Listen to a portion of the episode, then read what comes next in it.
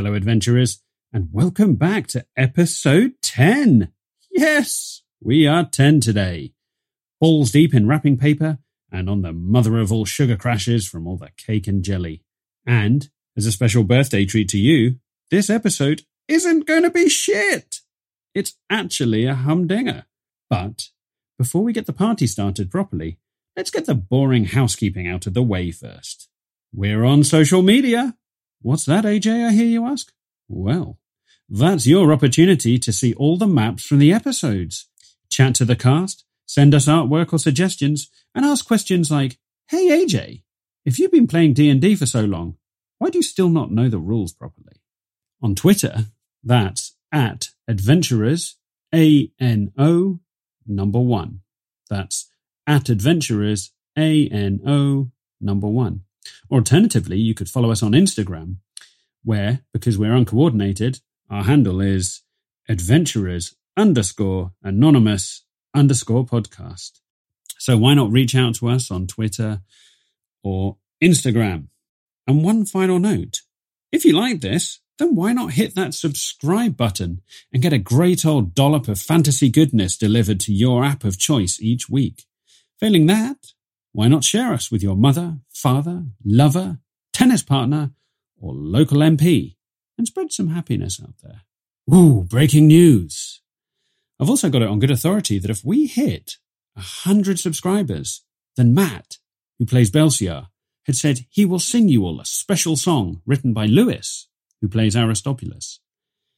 And shit in a hat and punch it. Who doesn't want to hear that? So share us far and wide, and let's make that audio treat a reality, because quite frankly, nobody can falsetto like that Dragonborn. But that's enough of my verbal diarrhea. It's time to sit back, relax, and tune in for another amazing episode of Adventurers Anonymous. Enjoy. Right, we're live. Bargain. Okie I've done a recap. So here we go. A recap.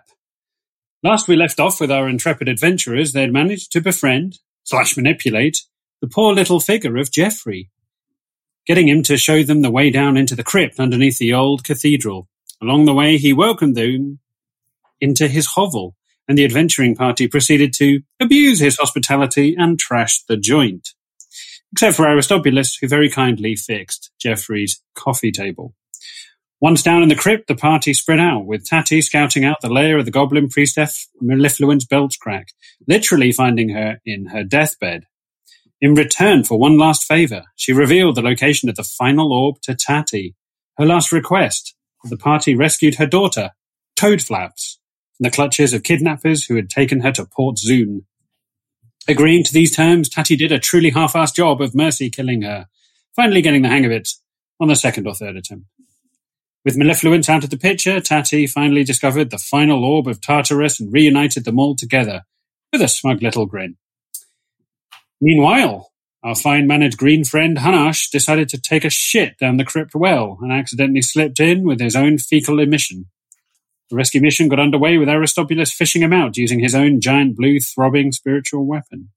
The, par- the party reunited at the center of the crypt, pausing to notice that Maud had retrofitted herself with the beehive that had once resided on Mellifluent's back. And that is where we will pick up today's episode.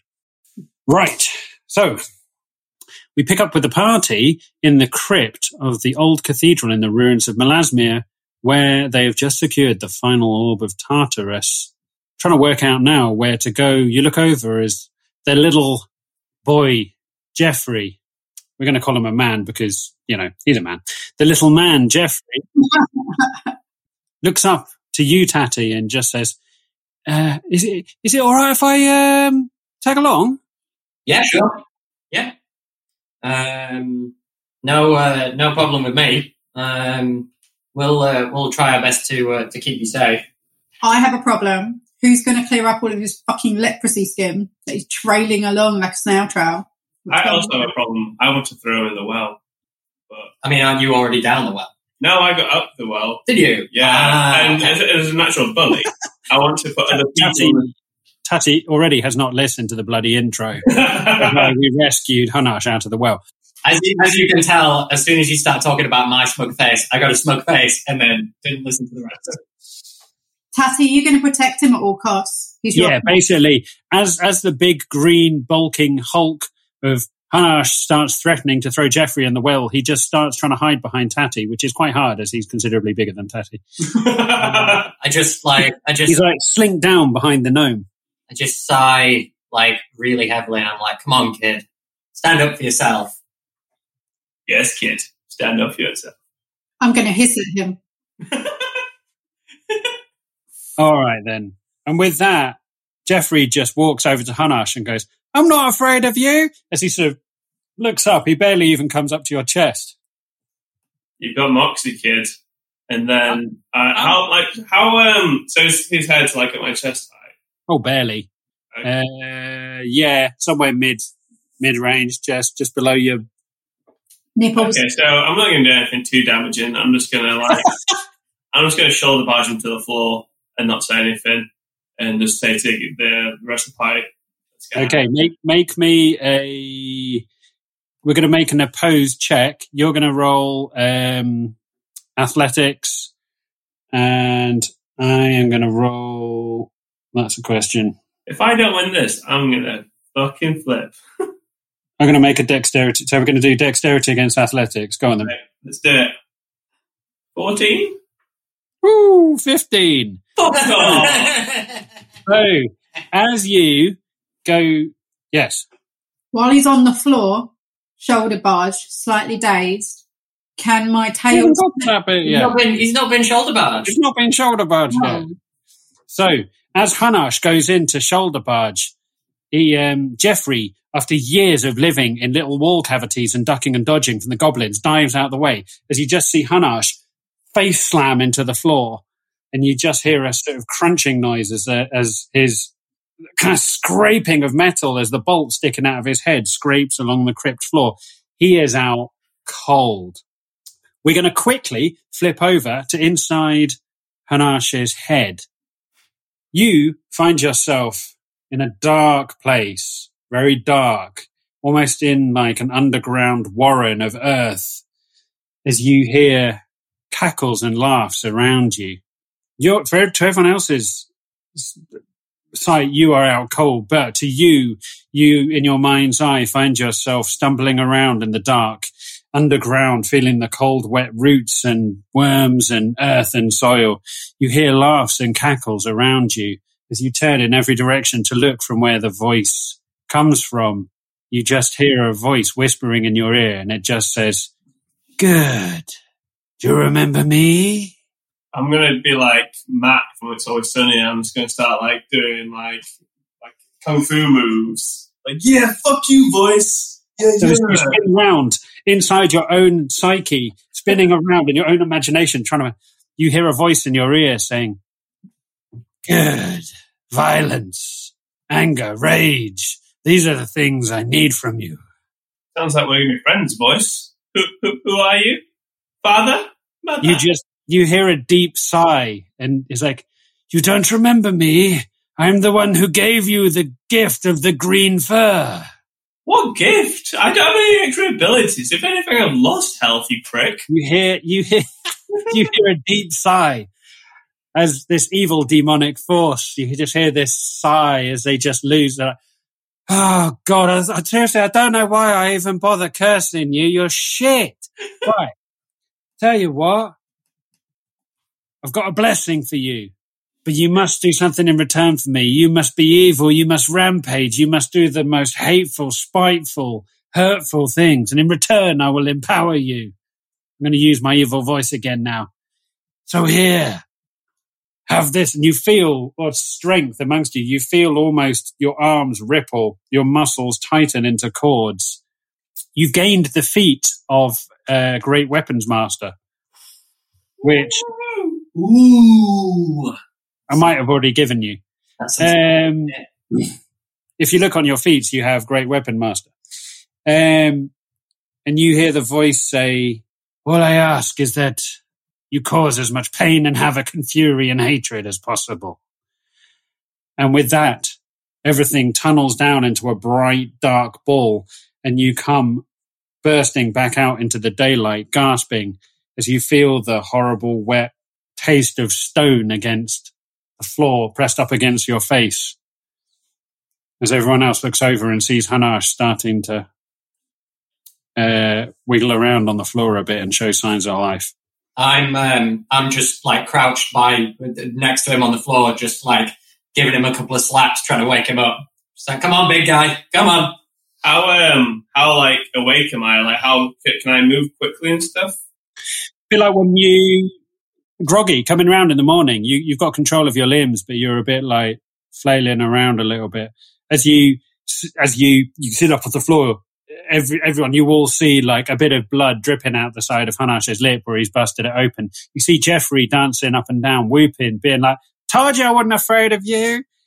Um, you all see Hanash is considerably musclier. I mean, he wasn't like lazy in the first place. He was a fairly big lad, but now he's he's he's he's, he's ripped. Um, and you notice something bulging out the back of his trousers. He's either got hemorrhoids or he's starting to grow a tail. Oh, hope it's a tail. And as you look around Hanash, you see a small green protuberance. I'm gonna, yeah, I'm gonna point at it and just and just say like, um, is that have you shit yourself or are you just happy to see me? Can it be both? I'm, I'm gonna go chaos reigns. I'm gonna I'm gonna chase after Jeffrey. I'm gonna throw try and throw him down the well. I feel like that's what the gods want. We're going to leave those two chasing each other around. As Theolian looks around, sighing, and Aristobulus is just like clapping along, whooping and whooping and hollering. I'm, I'm just, I'm just kind of, I, I, don't say anything to Theolian or anybody. I just have like the last orb of Tartarus in my hand, and I'm just like passing it from hand to hand, just like Nice, nice. As you're excited with that. Just following up from last week, you did um, detect magic on that dagger. I can tell you that that dagger is from the School of Evocation, uh, if that makes any difference to you. Uh, right, Maud, what are you guys? What are you doing? I'm watching the two of them chase each other. Um, I would then like to take my opportune moment to backhand young Jeffrey with my tail, just straight across the face. Okay. Um, as he's that he's joined us now. That's okay. I'll say because he's being chased around by Hanash, I'll say it's unopposed as he's dodging and weaving and trying to stay stay away from the giant shredded green man. As he runs round near you, I need you to make an unarmed strike with your tail. Uh huh. Okay. Unarmed strike. Uh, do I roll for that? Yeah, just roll to hit. It's under attack. Yep. 19. Jesus Christ. Jeffrey's like skitting around, running again. You can't catch me. You can't catch me. Thwap! Straight across his face, a tail like clotheslines him as you just hear a poof onto the floor as he lands in a bundle of limbs. Uh, make me a damage roll for that. How do I do that? Just another roll? Uh, to the side, it should have DC, I think. Oh, yes, yes undefined zero. Oh, is your strength not strong enough that you can do any damage? What's your strength? Minus one. Where do I see the strength? Uh, oh, um, minus two. I'm a weakling. Yeah, you can do jack shit. So he flies off his feet, splats onto the ground, and you just, he doesn't take any particular damage, but you just hear him on the floor. You just hear a little voice going, ah, I'm okay. Can ah. I, can I stand over his tiny body and can I hiss in his ear? that he should respect his elders. You don't have to ask me, just tell him. Yeah. I would like to stand over his body, but because my feet are clawed, so they're like that with claws, um, I would like to pin one of his limbs to the floor as I stand on his body so he can't get away and can't roll over. I would then like to crouch down and hiss in his ear that children should be seen but not heard, and he should respect his elders so as you all look over, you see Maud clothesline Jeffrey into the ground as his body twitches on the floor. She walks over as he goes to get up a clawed foot, crushing him back into the dirt on the crypt floor. His little head coming up with scared eyes as the demonic presence of the tiefling whispers into his ear, hissing things that you can't hear, but seem to be scaring the living shit out of him. You see little tears appear in his face as Jeffrey says, Why are you doing this? I've never been anything but nice to you. Shut up, Jeffrey. all right. Well, maybe I won't come with you after all. You see Theolian looking really happy about that in the corner. Theolian's like, uh, you can tell Theolian's a man who's had to bury lots of idiot companions over the years. Um, as the kid's like, look, right, uh, you, you guys are nothing but mean, except the Dragonborn. He's quite nice. He, uh, he, he would fix my coffee table as he's, he's I um I was about to stick up for him, but then I'm just gonna I'm just gonna say, hey, I made you a fucking I made you a fucking cloak. You turned it into a fucking like glory hole shower curtain. yeah. But I mean, I gave you some winkle pigs. You ungrateful little prick. Yeah. I mean, he stole me some. Uh, Theolian goes, "What do you mean? You stole some winkle pickers off me? I'm an adult. He's a child. Do the math." Um, as Theolian says, "I mean, I don't mean to bust up the party, but perhaps we should, um, you know, crack on. Being that uh, we have all the orbs of Tartarus, and the forest isn't getting any younger." Yeah, I'm gonna, um, I'm gonna, I'm gonna turn away from from Jeffrey and point. So on the on the map, there's like the stairs on the right hand side. Is Mm. that right? So I'm going to turn away from Jeffrey and I'm going to point at those and say, I think that should be the easiest. That should be the easiest way out. Uh, I'm going to turn away from Jeffrey and then turn back to him and just spit on the ground. Be like, get the fuck out of here. And then I'm going to I'm going to start heading up. Jeffrey was about to put out his hand as he just spit. It narrowly misses his hand as he just pulls his hand back in. He looks over at Hanash, nods with respect to him like it was a fight well won. Looks over at Maud, flinching. Looks over at Aristobulus, who's leering at him like a lunatic. He takes one step back from Aristobulus, turning around at Theolian. He gets absolutely nothing. Theolian fucking stonewalls him as he looks over at Belsiar, and the two of them just run towards each other and hug. And there's this awkward hug with Belsiar and the kid as Belsiar goes to ruffle his hair again, thinks better of it, as um, Jeffrey just runs off uh, back into his warren. Um, as as we're uh, kind of walking up the stairs, um, I want to get Theolian's attention um, and just say, um, so I've had kind of a might be kind of a worrying thought. Um, the that guy with the was it poisoned arrows? yes, they were poisoned. Yes. the guy that the guy that was um, that we almost um, that was hunting us before when we were at the observatory and just outside the the graveyard. Um, what if he's been waiting for us to find the orbs? What if he wants to? What if he wants to take them for himself or herself? Villains can be women too. It's 2021. Um, and what if what if they thought the simplest way, seeing where we were going, was to let us hunt them down and then just take us out? Yes. Well, it is. You you see him. He looks around a bit. He thinks thoughtfully and says, "Yes, that is a possibility. I mean, we do not know what he is about, why he is here. He seems to have stalked us from one side of Melasmere to the next. He may be waiting for us in ambush. I mean, whichever exit we take out of this cathedral, there is the possibility that he may be waiting for us. Maybe if we scout ahead and check, we can see whether there's an ambush ahead, but he appears to be but one man. He could hide anywhere he wishes. Even I, with my superior elven eyes, cannot see all things. The faster we get back to my uncle, the better. Can we use the orbs for anything? Like, is there any like powers it like that we know of that we can do things with? Uh, he looks at you and says, oh, maybe you could rub them together and make a fire, Orc. I don't know. Oh yeah, let's try that. I was joking. Those orbs are priceless. Maybe we're like Dragon Ball Z, and maybe like a dragon up here and give us some wishes. Yeah. He, he looks at you for a long time and says, maybe you could try swallowing one or two of them. I don't know. Please please don't. That's a that's a recurring thing. How big are these orbs? I would probably think at least like that. Yeah, they're pretty big. Hmm. You'd have to like get a steak knife on it. Maybe unhinged. Yeah. Unhinged like a snake. Right. So as as you reach the top of the stairs, you get there's there's like large oaken doors at the top of the stairs that go up. Right, Tatty, are you for the sake of storyline as you go, you push through the doors and you see the beginnings of twilight outside. As you see, there was a side entrance to the crypt on the side of the cathedral. And as you open up, the sudden rush of fresh air comes in, and you realize for the first time how dank and horrible and stale the air was down in the crypt as a sudden rush of fresh air comes from the ruins of Melasmere. Uh, what are you doing? I just say, God, Jeffrey's house was a piece of shit.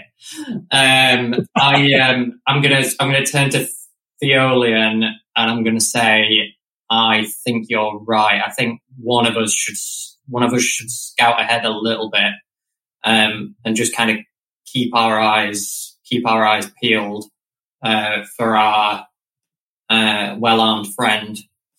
Um, looking just before I just before I kind of stealth ahead a little bit, I'm going to pull out the map of Melasmere and I'm going to see if I can figure out the quickest way back to Brannigan's shack. Yeah. Um, hang on, let me double check. So um, you look at the map, you turn it around a few times, and in the last of the daylight, you see, you orientate yourself based. It's not difficult to orientate yourself off a fucking cathedral. It's ginormous and has very obvious ends to it. Um, and you work out you're heading back into the bottom left hand corner of the map. The Theolian looks at you and says, should we not be making fast time to my uncle? Well, I, I mean, it's, it's, um, Brannigan's shack is just the, the, the first place on the outskirts of Melasmere that I, I could think thing to go to. If we go, if we head for Brannigan's, are we not? Are we not heading in the same direction as your your people? Yes, you are quite right in your understanding of the direction of of the encampment of my uncle. We do keep going in that direction. It is, but um, mm, we're several hours across Melasmere and maybe a day's walk through the woods. Yeah, so it's just coming to evening time now. Yeah, it's coming to twilight in the evening.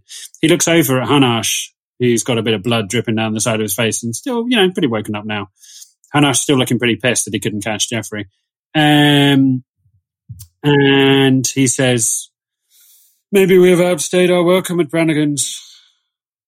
Um, I mean, we don't actually have to go in there. Like, I, I, I only picked Brannigan's because it's the, it's the closest quote unquote heavy inverted commas safe place in Melasmere. Is there another like indoor place that we could go to if Brannigan is going to be a little bitch, or we can like camp out? Uh, yeah, there's there's other there's other like ruined buildings around there. I mean, for for the sake of getting the storyline moving on, what's the party hoping to do to to to reunite with uh, Theolian's uncle Tessarian and give him the orbs? Is that is that your sort of idea? And then you're going to work out what the hell you're going to do from there. Maud, of course, never having met any of the elves, she's only ever met Theolian. How tall are they compared to me? Same height. Such a such a great way to decide if you're going to be friends with someone. If you're taller than me, then fuck you. The only people who are of any kind of discernible difference in height to you, Maud, would be Tati, who's tiny, and Hanash, who stands a good head and shoulders above almost everyone else. Okay, so I'm like eye to eye kind of height. Yeah, Okay. yeah. Um, it's at this point, Maud, you look around and you're like, little shit, and you suddenly realize Jeffrey still has your um, headscarf. I turn around and I fucking go back. You want the headscarf? It's got his fucking like flaky skin flakes all over it. Fiber. Ooh. Theolian says, Demon Lady, we really can't afford to waste any more time. Darkness is coming, and that crazy man with wolf skins is, well, he could be anywhere. I would rather make good time across these ruins during daylight hours than be stalked by him during night. Can we not get you another headscarf? I, uh, enraged, I stop. I'm hissing and snarling, um, and I say to Theolian, okay, fine. Find me another headscarf. He looks into his backpack, pulls out his little haversack thing, rummages around in it, and pulls out a fine elfin silk handkerchief. Not one that's been blown on. It hasn't got any snot on it. It's very fine, it's very intricate, and it has runic symbols all over it. And he hands it to you and says, Happy. Uh, can I demurely pass it to him and ask him to fashion it into a headscarf for me because I can't reach the back of my head and my horns get in the way? Look around, you see for the first time you start seeing Theolian actually starting to sweat as he looks around. He's scanning the tree line, he's scanning the ruins, looking for like you know this guy with the wolf hat. As he just walks over, Maud grabs the scarf, wraps it around her in a kind of headscarf thing. And he's like, "You look beautiful." As he like pulls out a dagger and holds it up to you so that you can see your face. Happy, happy Maud. Tail flaps up. Good. for the first time you've ever seen Theolian kind of. He's like, now come on, um, right, for the sake of getting this whole thing moving along, Tatty, would you like to scout out ahead of the group, say slightly in front? Yeah, I'll go like 20, 30 feet ahead, maybe. In which case, as you make your way across the ruins of Melasmia, can you make me um, can you make me a perception check? Uh, that's an eight. An eight. So uh, as you travel across um, the ruins of Melasmia, you see the party behind you who are staying in your tracks. You've taken Barbara with you. You're both scouting a good 20 to 30 yards ahead. Um, as you hear a rustling noise, you, as per your training, you're already in cover. You take further cover inside a bush as both you and Lady stay Barbara. We'll call her Barbara now. We shouldn't dead name Lady. Uh, Right. Barbara, you and Barbara stay low to the ground as you look, ready for the contact with wherever this noise is coming from, waiting as night, the light is starting to dim now. And as you're ready, you burst out of the bush to be confronted with three geese in front of you who are waddling along, hissing at you. God, geese. I just, I just shake, just shake my head at them, just like, fucking Christ. I um uh, I kind of get Barbara's attention uh, back on the back on the on the path on the road, whatever, and um, try and uh, stay on the same trajectory that I was on before. Uh, as you uh, go to to head on, uh, the party behind you watch that you pause, they pause as you move on, they move on you look back and see um, Lady in an argument with the geese as they've surrounded her. Keep calling her Lady. You look back and you see Barbara. The geese have surrounded her. They're hissing and there's a kind of noise as Barbara low to the ground, growling, and she makes a dive for one of the geese, and they sort of flap off and run away, clucking. Uh, as Barbara comes back to join you low at the ground. Um, right as you as you press on, you make it to the edge of the ruins of Melasmia. You see in front of you Brannigan the Brown shack. Um, you see him out in the garden in the low dusk light, tending to his flower beds. He hasn't seen you. You're still a good 50 meters off. Um, as we, as we go up, uh, I'm not even gonna like, I'm not making a beeline for him. I'm, I'm just walking past him. But I do like the thing that classic white middle class neighbors do and just be like, morning, Brannigan. He looks over at you there's a look of fear in his face at first. I'm walking. I'm walking past. And then as you walk off, you see the the sort of color rises back into him as he sort of waves you off. Uh, and as the rest of the adventuring party waddle off, he waves. There's a respectful nod between Theolian and Brannigan the Brown as they pass each other, old comrades and friends. As you head deeper into the corrupted forest of um, on the edges of um, Melasmia. Um, right. As you make your way through the forest, can you make me another perception check? Sure can. Yeah, make me another perception check. Thanks. 23. 23. So much going on at night in the forest. At this point, you have made all of your discernments as a tracker, as as a man of, of the outdoors and a trained soldier, you've felt at no point like eh, there's anything particularly sinister stalking you or watching you. As you make it back into the corrupted forest, that's when you get a real sense of kind of, I don't know, it's almost like a fell spirit upon you, like the, the corruption and the evilness of the forest is quite oppressive and you feel it surrounding you. At that point, you decide it's probably best to actually, for you all to stick together. It's probably not healthy for you to be 20 or 30 feet out in front. Um, and you, with Theolian's help, Theolian, who's grown up in these woods, knows all the quickest paths and, you know, ditches, dells and highways and byways. Uh, with your roll of 23, you make it successfully back to the edge of the elven encampment within the woods. Um, so for the sake of Maud, who's never seen the elven encampment before, as you start heading between the trees, at first you start seeing flickering torchlights between the uh, trunks of the trees. And as you come closer, you see for the first time an array of tents, but not kind of like Glastonbury. We're talking more like a tent city. Um, and you see the um, remainder of the elves who once lived in Melasmere before it was completely ruined. A lot of the elves have scattered to various cities in the surrounding areas and in the mountains. Some of the elves have camped out and lived inside the blighted woods, and that is where Theolian's uncle, Tessarian, lives, inside a almost Bedouin city of elves.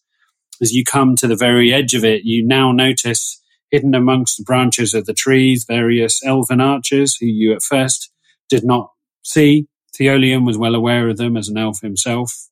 As um, an exchange between Theolian and the sentries happens, and you are ushered back into the um, tent city of uh, the elves. Um, entering in to the inside of that, you almost feel the release from being out in the um, corrupted city. Being inside the tent city is is is, is a delight and a, and a lifting of the spirits to you as you're shown to your own set of tents. Each of you is, is given your own set of tents. Um, Maud, you're at first, each of you is, is treated with some degree of distrust as they don't know you, Maud, but after Theolian speaks for you, the elves offer you your own tent inside. You find all the amenities that a tiefling could want um, beds, sheets, clean clothes, food, water, a brass basin for each of you in your individual tents with you can clean yourselves and you're told that you will have an hour to rest, individually clean and eat, and you will be welcomed by Tessarian himself, the leader of this group of elves. So do are our, we have like a set of tents to ourselves then that are kind of connected, not connected, but next to each other, let's say. Yes. Yeah, yeah, they've they've not yeah they've intentionally found a selection of tents. It's not en suite or anything. You know, there's not like a door between them, but they're individual like rows of tents. Brass basin's kind of swanky. It's glamping, not camping. Mm-mm. Oh, this is oh yes, yeah, this, this, is glamping to the max. These elves aren't fucking about. This isn't like Bognor Regis. How to isolate your listener? Well done. True. So, I mean, let's, let's hope we haven't got a, a staunch following from Bognor Regis. Uh, Lord, as as your tired limbs, you you you jump onto the bed and you almost vanish into it. It's that perfect kind of combination of soft but not horrible. You know, it's as you you almost sink into the covers as you smell them. Whatever whatever fabric conditioner these elves use is luxurious. Um, and as you look over, you see a small basin and a desk with various combs and brushes on it and a bowl full of fresh fruit. The same, the same would apply for all of you. Hanash, as you uh, enter into your tent, you, you see exactly the same array of things. Uh, also a bowl of um, chicken wings. Ooh. Uh, I was going to say the bed is far too comfortable for me, so I'm going to sleep on the floor. You've only got an hour for a nap, but yes after I'm going to polish off these chicken wings, and then I'm going to get the comb. I'm just going to like comb my little tail. Nice. As you as you get the uh, there's a mirror like a polished uh, piece of metal. As you start eyeing up your new appendage, uh, checking it out, whilst also checking the guns out. As you've noticed, you've got considerably um, more with, with, a fine fur down it. You're still quite furry, but uh, you've got you've got a good um, is he good little sheen. The, and of course, is he like Prince Charming from Shrek? You know, when like the wind hits him and he's all glossy and like a L'Oreal advert. Yeah, You can see you can see his hair in the breeze as it sort of. It's like a Diet Coke advert. Yeah, it's those, it's those classic L'Oreal and Diet Coke adverts where they have a green half orc on screen. Um, across the night air, you can hear the sound of the um, of um, Aristobulus playing his lyre uh, and his flute. Otherwise, a fairly peaceful um, night. And Tatty, exactly the same. Your your amenities are perfect. Um, I'm going to, um, as it's the first time in a long time that we've, you know, had accommodations beyond just, well, accommodations really, probably since, probably since Brannigan's shack. So I'm gonna, I'm gonna use the basin to just give myself a wash and I'm gonna, uh, I'm gonna floof Barbara up a little bit. Just, just give her a, give her a quick wash on the, on the outer coat and just see how she reacts to that. If she enjoys it, I'll carry on. But if not, I just want to do it. So as uh, as yeah, for the first time, this is almost weird. Like for, it feels like it's probably only been a week or so, but it feels forever and a day. Almost yeah, as Hanash was feeling, the, the the comforts seem alien to you, who've slept on the floor in just any old place that you can in, in nooks and dells and things like that. And to actually be able to sleep in a in a bed with a hearth nearby just seems so alien. And um, as you go to wash Barbara, uh, there's a sort of moment of, of kinship between you that, that has been difficult on the road. Um, as you dry her down with a towel, she curls up on the end of the bed and she's soon snoring. Um, before we, I might try and get in like a 20 minute power nap or something like that before we go see Tessarian. But before we go, I do want to head over and talk to Hanash. Okay. Uh, so I am gonna I'm gonna walk over. I'm gonna go to knock on the tent and then realize that it's a tent, and then that's fucking stupid. Go away, ghost! I just as soon as he as soon as he says that, I just start like floofing the outside of the tent a little bit and just go. Woo! I roll under the bed. I um I just I pop my head in and just go. So, bud, you, you decent? I roll out from under the bed completely naked. Covered in covered in chicken. yeah. Yes, I'm decent. Um, I'm, I'm, I'm, I'm used to this shit by now. We've been on the road. We're just a couple of guys. Um, I'm gonna, I'm gonna walk in and just say, uh, look, before we go talk to the big guy, before we go talk to Um, big uncle to Sarah, Um, I just wanna, I just wanna check before we, before we hand over these orbs. I want to make sure that he's, he's not got some like weird scheme up his sleeves, like he's going to make the forest even worse, or he's going to like kill children or some weird shit like that. So I think if in the middle of the conversation, if it seems like things are going to go the wrong way, maybe we have a code word. For me to eat the orbs. No, I was just going to say for us to keep the orbs Oh, and to potentially have to fight our way out. okay. Because this, you know, this this could be a very fluid situation. You know, it might change on a might change on a whim. We should rub them together if anything goes wrong. I could I could throw down my magic beans. I mean, potentially, yeah, we could we could probably just the orbs. Those magic beans look like they've got a lot of potential, and if things turn to chaos, I will be asking you to use them. And then in a short five minutes later, we'll be right out. um, so I think if I yeah. if I uh, I think I think our code word should be beans. Yes. I might just slip it into conversation. I might just scream it at the top of my lungs. are you are you planning on Um, telling anyone else that, or is that just between you and Hanash? No, I'm just going to say it to Hanash because everyone knows that if Hanash starts something, everyone else is going to everyone else is going to follow. Um, So we're, we're attacking or we're running away at this I think I think we'd be I think we'd be protecting the orbs and getting the fuck out. Okay. I've got I've got an idea for a distraction. Yeah. I don't know how long it'll last. Got that iron flask Oh yeah. that's got something in it. I like it. I don't know what the fuck is in it, but Brannigan seemed to think it was pretty powerful. Might be enough to keep to keep them distracted for a while. Cool. obviously, if the conversation with Tessarian goes great, none of this is relevant. This is all fine. We give him the orbs, we get a fucking payday, we get a reward from him. Fucking A. If not, we need to we need to have a plan for GTing the FO of, of here. See, senor. Cool. Just wanted to just wanted to check we're on the check we're on the on the same page. Beep bros. Yeah. Um, Um, what's Belciar doing whilst this is all going on? Um, so Belciar is. Um, I need to check his inventory, see if there's anything that he'd like to examine. Um, Whilst you're doing that, I will say um, Aristobulus. All right, so Maud, whilst you are preening yourself, probably got a hairbrush in your tail, combing your ridiculous purple hair, you hear a little like on the zip of your uh, tent. As you turn around, Aristobulus gingerly walks in. What's up? What's the problem? So I've got man problems. Can I just coldly stare at him, waiting?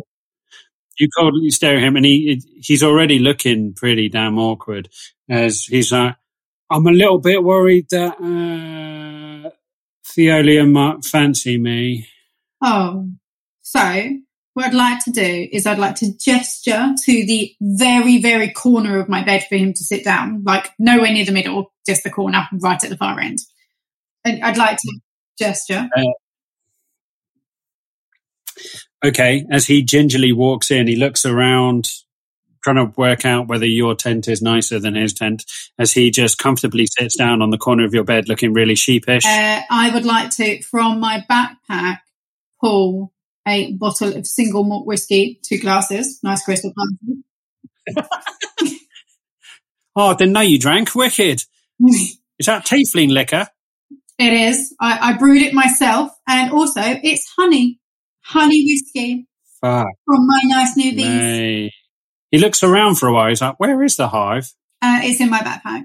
So I then point towards my backpack, buzzing nicely in the corner because they're very happy. I fed them with sugar water. They're over the moon. Um, and then I would like to, I'd like to offer him a glass of my single malt honey whiskey.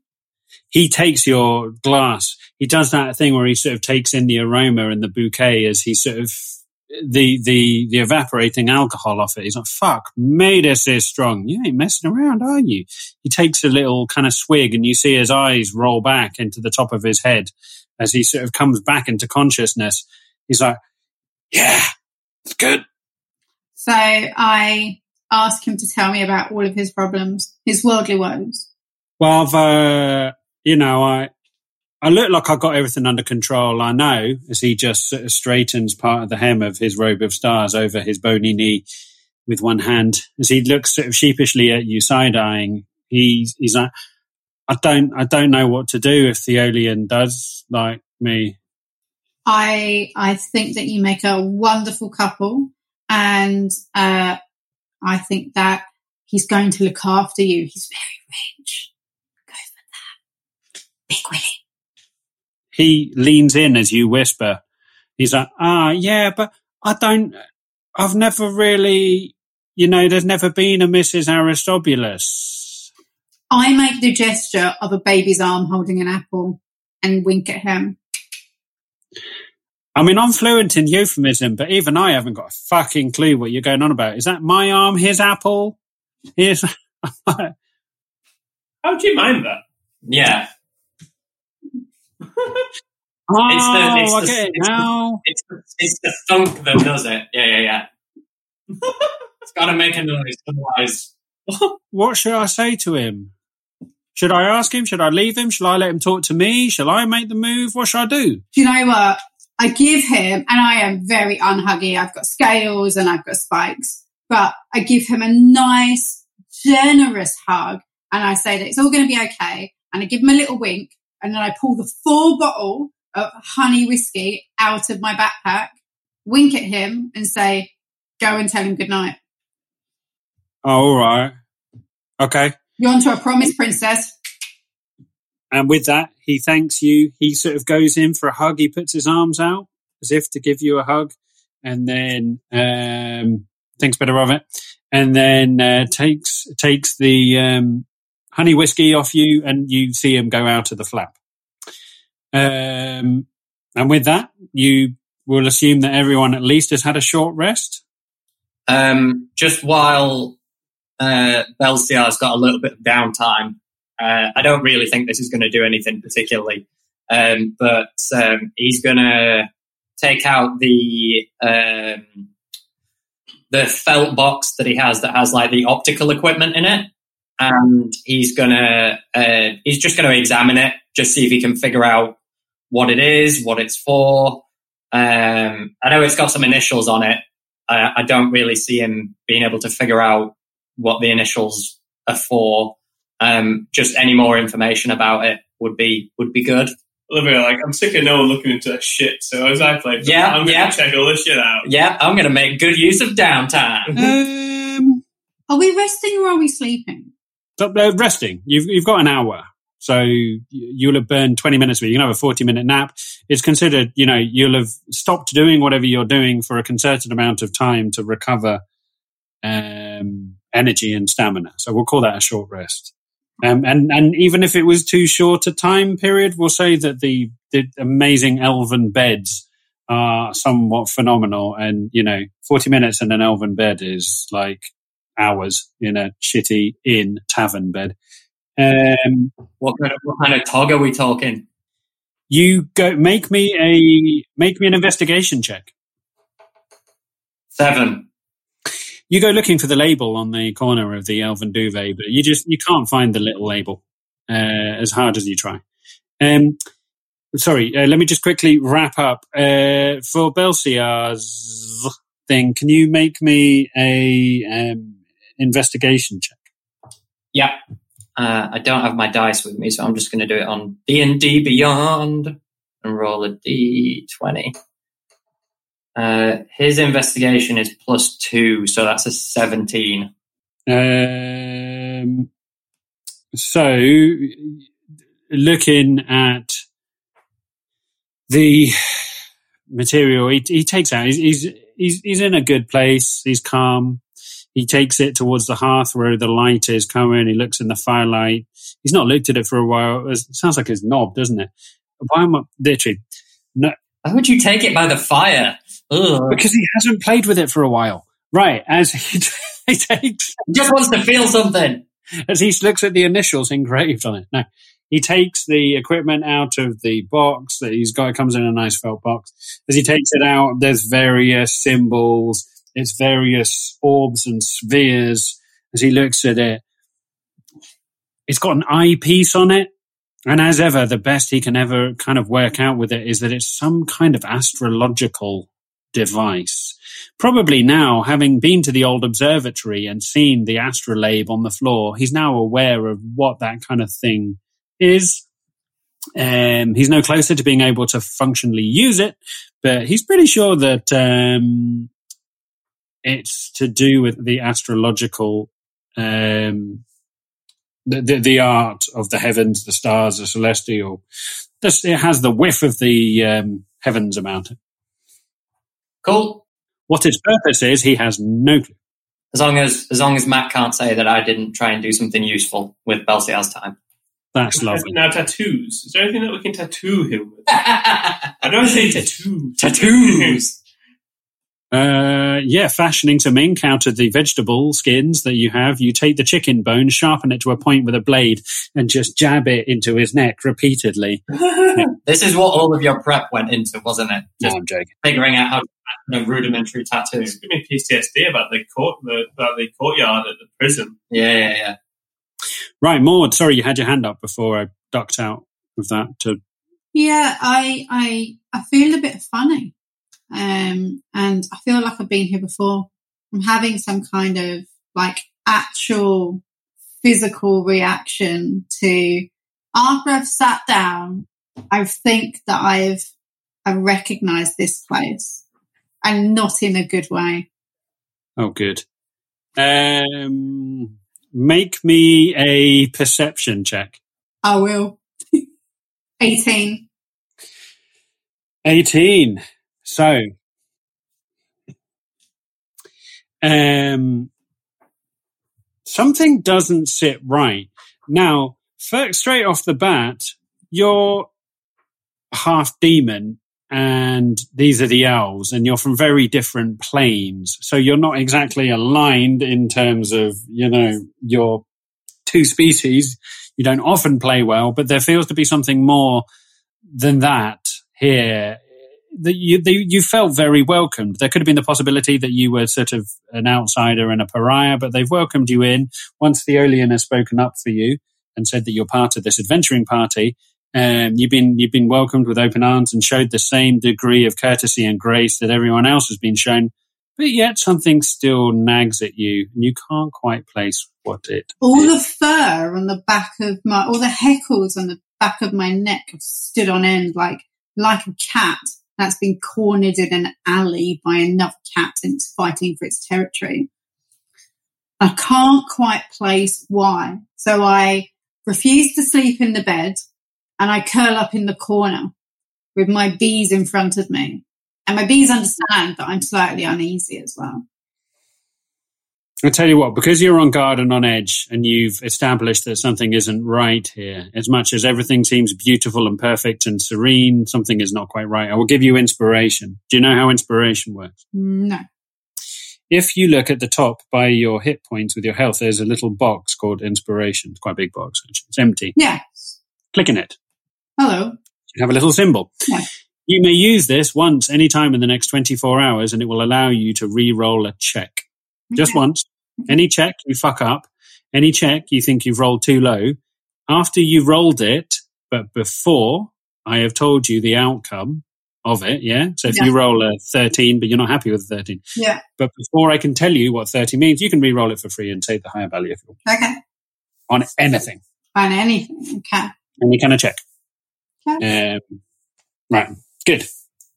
And with that, you hear someone at the edge of your tent as each and every one of you is individually ushered into the main uh, banqueting tent of Tessarian. Um, having rested, oh yes, Hanash. As I come in, as as we come in, just, um, is the ground like, is it like grass and like dirt, or is there like a kind of canvas on the ground?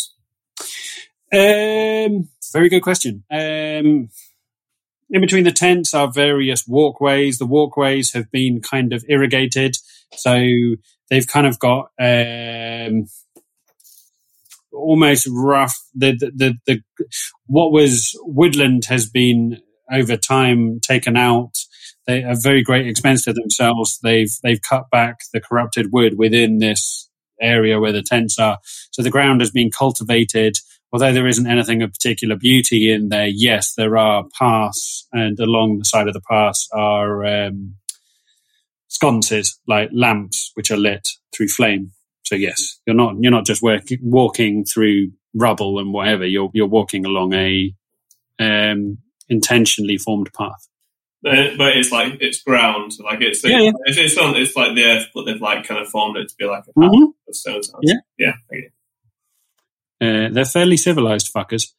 Um, and as you're you're ushered into the banqueting hall of um, the, the the biggest tent you can see, basically the whole.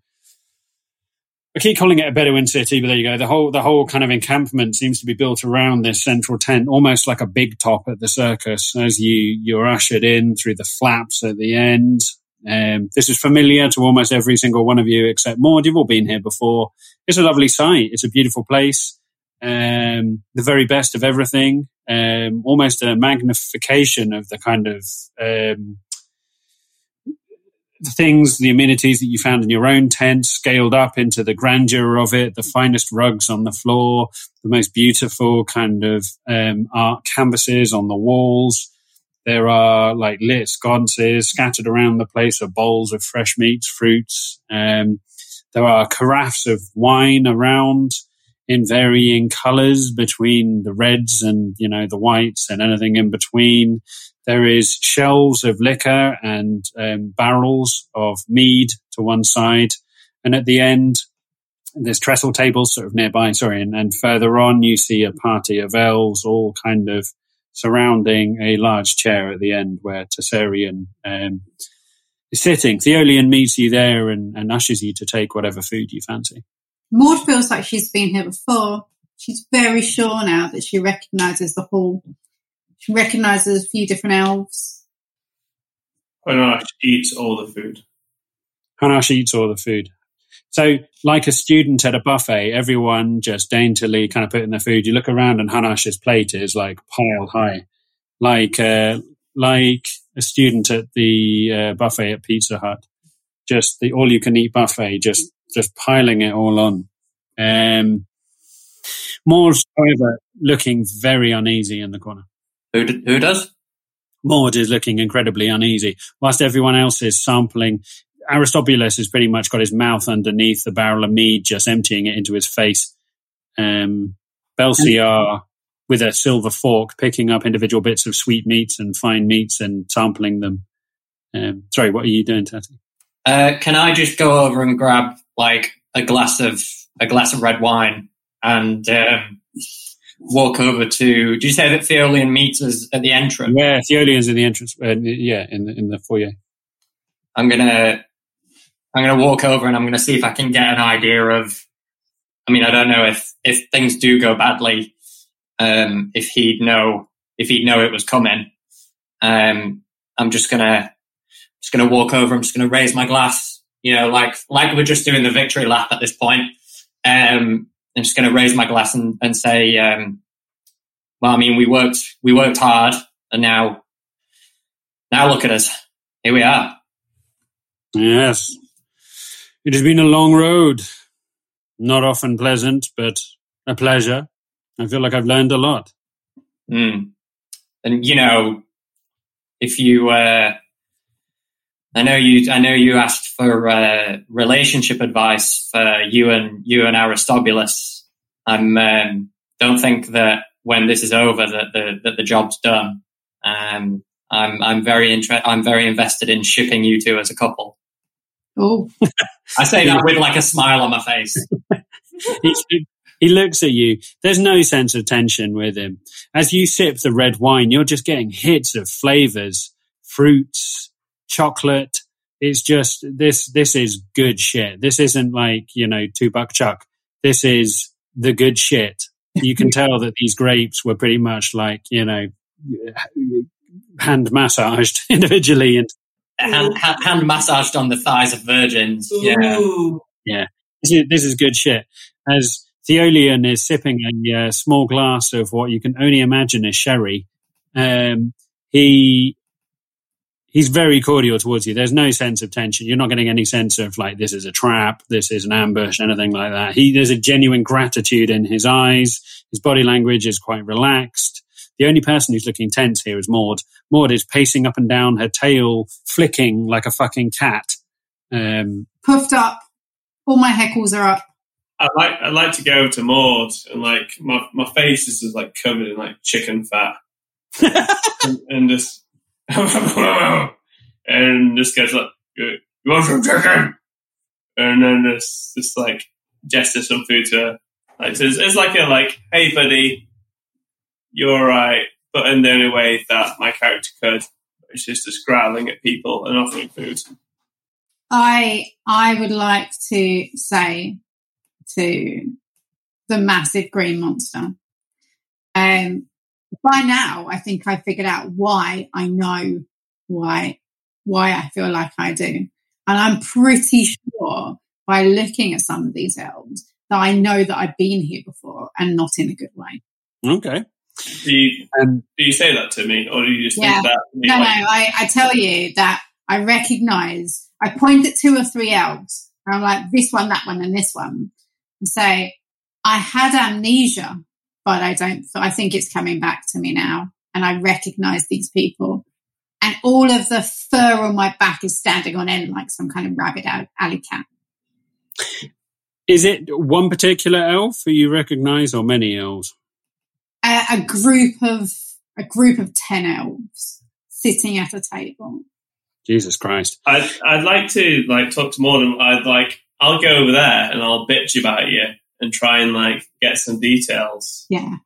try and like do some investigation with because Hanash is such a pro bully. He's like Gina of the Mean Girls. As there's a lovely atmosphere going on. What I probably should have said earlier is this isn't deadly silence. You hear talking amongst the elves. A lot of the official party of elves are down the far end surrounding Tessarian. They're chatting amongst themselves and occasionally turning around and looking at you, but nothing sinister. There's other pockets of elves scattered around. How many? How many? So, other than us and Theolian, there's Yep. Tessarian, I guess, at the kind of the head of the table. Um, how many other elves are we talking in here? 10. Uh, yeah, around that. So it's a couple of pockets of elves, maybe 10 or 20. Uh, and from that pocket that Maud looked at, a voice comes out. And this is above, there's a beautiful, you know, there's elves around playing harps and lyres and flutes and things. There's nice background music. These people know how to set a mood. And uh, a voice comes out of that group and it just says, Oh, brother, welcome back. As you just hear Theolian go, Ah, shit. And that is where we're going to pause for a drinks break.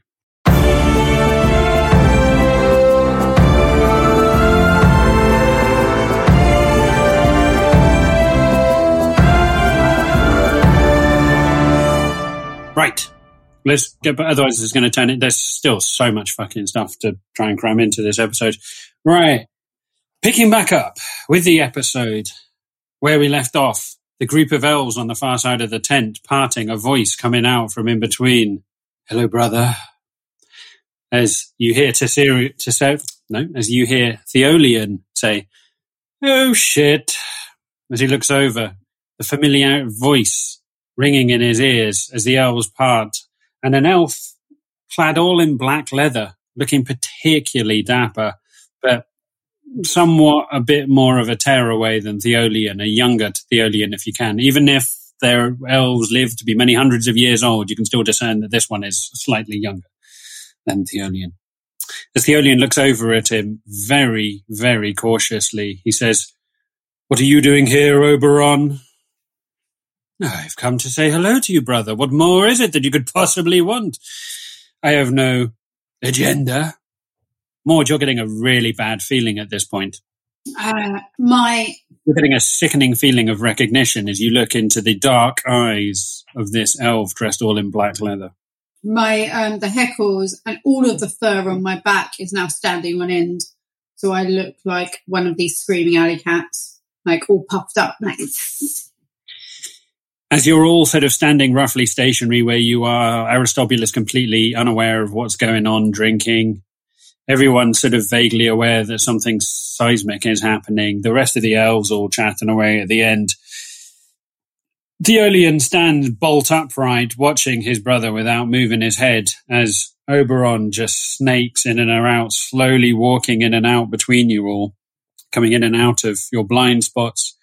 As he looks over at Theolian, never lo- lock, finishing locking eyes with him, never taking his eyes away from him, he just says, I hear you've been away, adventuring, being the hero again. There's a Am I, um, am I still stood next to Theolian? Yes, you're still stood next to Theolian.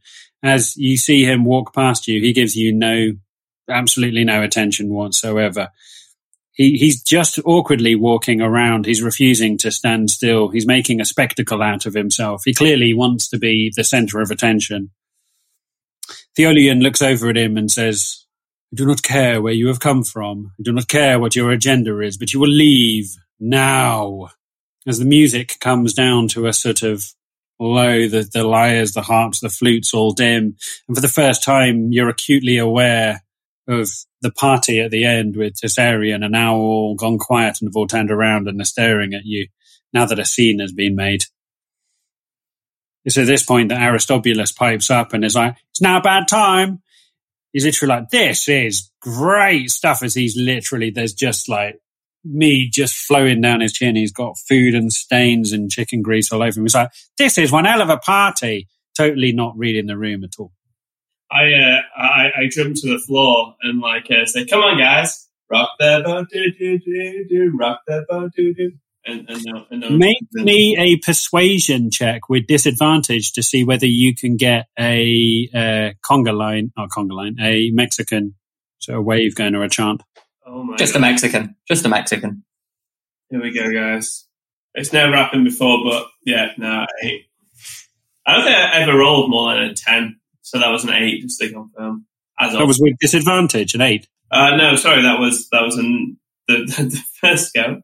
Uh, yeah, to, with disadvantage. So an eight. So deadly silence. Aristobulus pipes up. You could cut the tension with a knife as Hanash in the corner, who isn't exactly a small man and, and demure or anything, just starts just going do do do do do do do and he just walks up to another elf and just starts like hip bumping him, but it's not happening. The mood, the mood's there, the vibe isn't there. Maud is looking more and more worried by the minute as she looks into the face of Oberon and sees someone who has caused her great pain. Um, you are now ushered into the party at the end as you're you're brought closer to the the um, congregation of elves around the throne. Um, you hear the bickering and sniping of Theolian and Oberon as only two brothers could, as they trade vocal blow for blow with each other. Are they are they both coming in with us into like the party proper? Okay. I um I slowly start winding down my do do do do. do. as you just step it down and do do do do do. This is just like this is just like Footloose. We're gonna have these elves on the dance floor any fucking minute. Elven bacon. Yeah, yeah, yeah. as uh, Aristobulus is like, "Oh, mate, I was, uh, I was liking that. Oh well, yeah."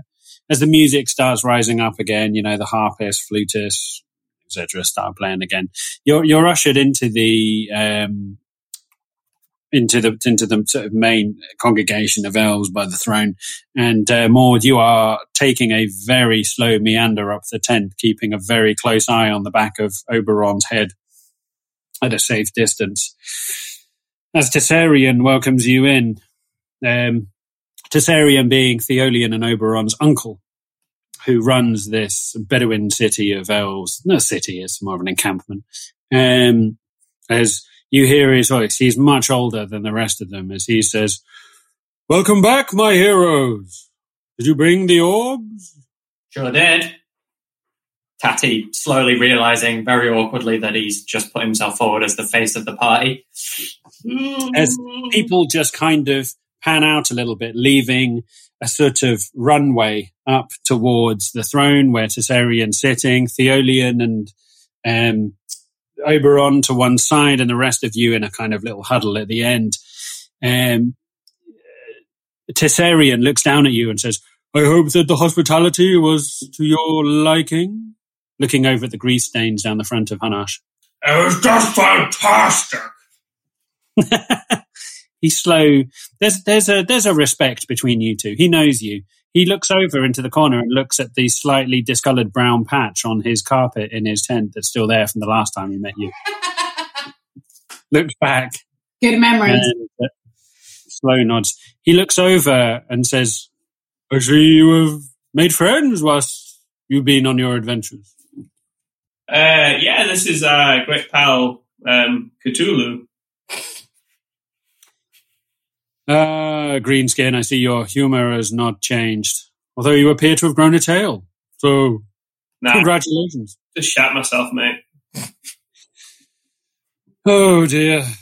You can see I did not hire you for your intelligence. Tatty is Tatty is like at the front of everyone. Like they're, I'm, I'm assuming they're looking at him in the way that like the big crowds of people looked at like the hobbits in Lord of the Rings. Yeah. Uh, I'm just kind of at the front, like holding my head like this, like trying to keep everything in my head, trying to think of like all the ways that this could go horribly wrong.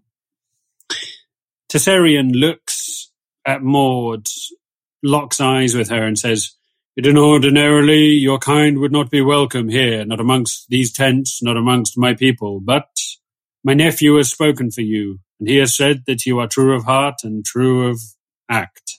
So you are welcome here, for as long as you need, for as long as you like."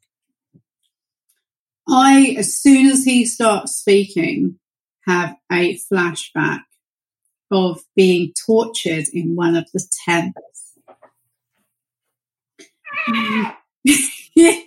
and being tortured in one of the tents and being tortured as a tiefling. And I mm. physically, reg- and I physically remember him casting a spell on me. And at that point, all of me literally just, yeah, just absolutely turned feral. Like drop my shit and start screeching. So everything goes in a heartbeat away from a very civilized kind of um, ceremony. It's almost there's a lot of pomp and ceremony. This is almost very staged, and suddenly the wheels come off as the tiefling drops her platter on the floor. It clatters to the ground. Wine spills everywhere as she drops her goblet. Her hair goes on end as she starts screeching and screaming and abyssal. You notice for the first time the guards who are posted all the way down the edges of the tent come to attend, not attention in, in terms of being on parade, but suddenly lower their spears, which look wicked sharp, as everyone is now on a knife edge. Are they? Even when you even say- Oberon and Theolian, who are arguing, look over for the first time, pausing in their bickering and look dead at Maud. All eyes on her. I'm going to rush over to um, to Maud when she starts screaming, and I'm going to like, I'm going to try and like get close enough where no one else can hear us, and just just be like, "What's going on? What's going on?" So I'm currently in the same stance that Usain Bolt is in just what he like. I'm like, and I'm on the starting blocks, and tail is like whipped up in the air, um, and Tatty kind of trundles over to me and says, "What's wrong?" And I say, "He's the one who turned me into the shark twelve years ago." Twelve years. 12 years ago. He's the one who turned me into a shark 12 years ago. And Oh, I said, I remember, I remember now, I remember Tatty. Are you making any effort to keep this a quiet conversation? No, you- no, I'm screeching. oh, okay, fair Oh, enough. I, I was going to play Belsiar and do try to do a magic trick to distract. Yeah, I was going to say. I'd like to think that for this whole party, Belsiar, like in the preamble for the party, Belsiar's just been like doing like wicked card tricks and like setting off little bonfires in his hand, like woo. Belsiar just does that really, like, you know, proper fucking awkward guy in the middle of a fight kind of thing who's just trying to calm shit down, yeah, with hand magic and just like, come on, guys, let's just keep this civil. Um, so you, are, and if I've read this right, you've just openly accused a high elf of assaulting you. Yeah, yeah. But as I'm doing it, as I'm shouting, I'd like to go and stand nose to nose with the high elf.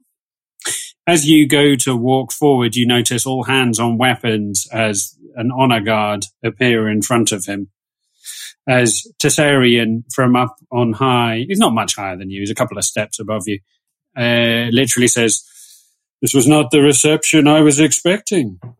I thought we came here for a transaction. Hey man, you're as surprised as I am, but shit happens. You come into my house. I've you vouch for your friend here, and now you threaten me. You accuse me. Can I um just go to tie my shoelace and plant my bag of beans while this is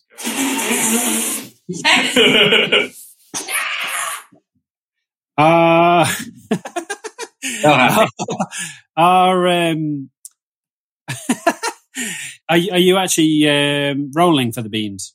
Well, there's a lot of lot of things to do for the beans. I think a lot of it's on you, but Uh, let's have a look at the beans. I must admit, when I gave them to you, it was a long time ago. Um, I I don't want to distract from this, but I, I get a feeling that us openly saying that he's a dickhead isn't going to go well. So it can range from so it says D hundred effect five D four toadstool sprout a geyser erupts um Trent sprout. you need you. Are are you taking out a single bean? You I, I didn't know you could do a single bean. Yeah, inside this heavy cloth bag are three D four three D four dry beans. Yeah, I'll do I'll do one bean then. Okay, you do one bean. You take out one bean. Everyone's arguing. There's a real tension. Well, they're not arguing. Maud is is is arguing. Tessarian is very adamant and stoic in his response to it. He doesn't particularly seem phased. This seems to be, he, he feels very comfortable within this environment. He's amongst his people. He's protected by an honor guard.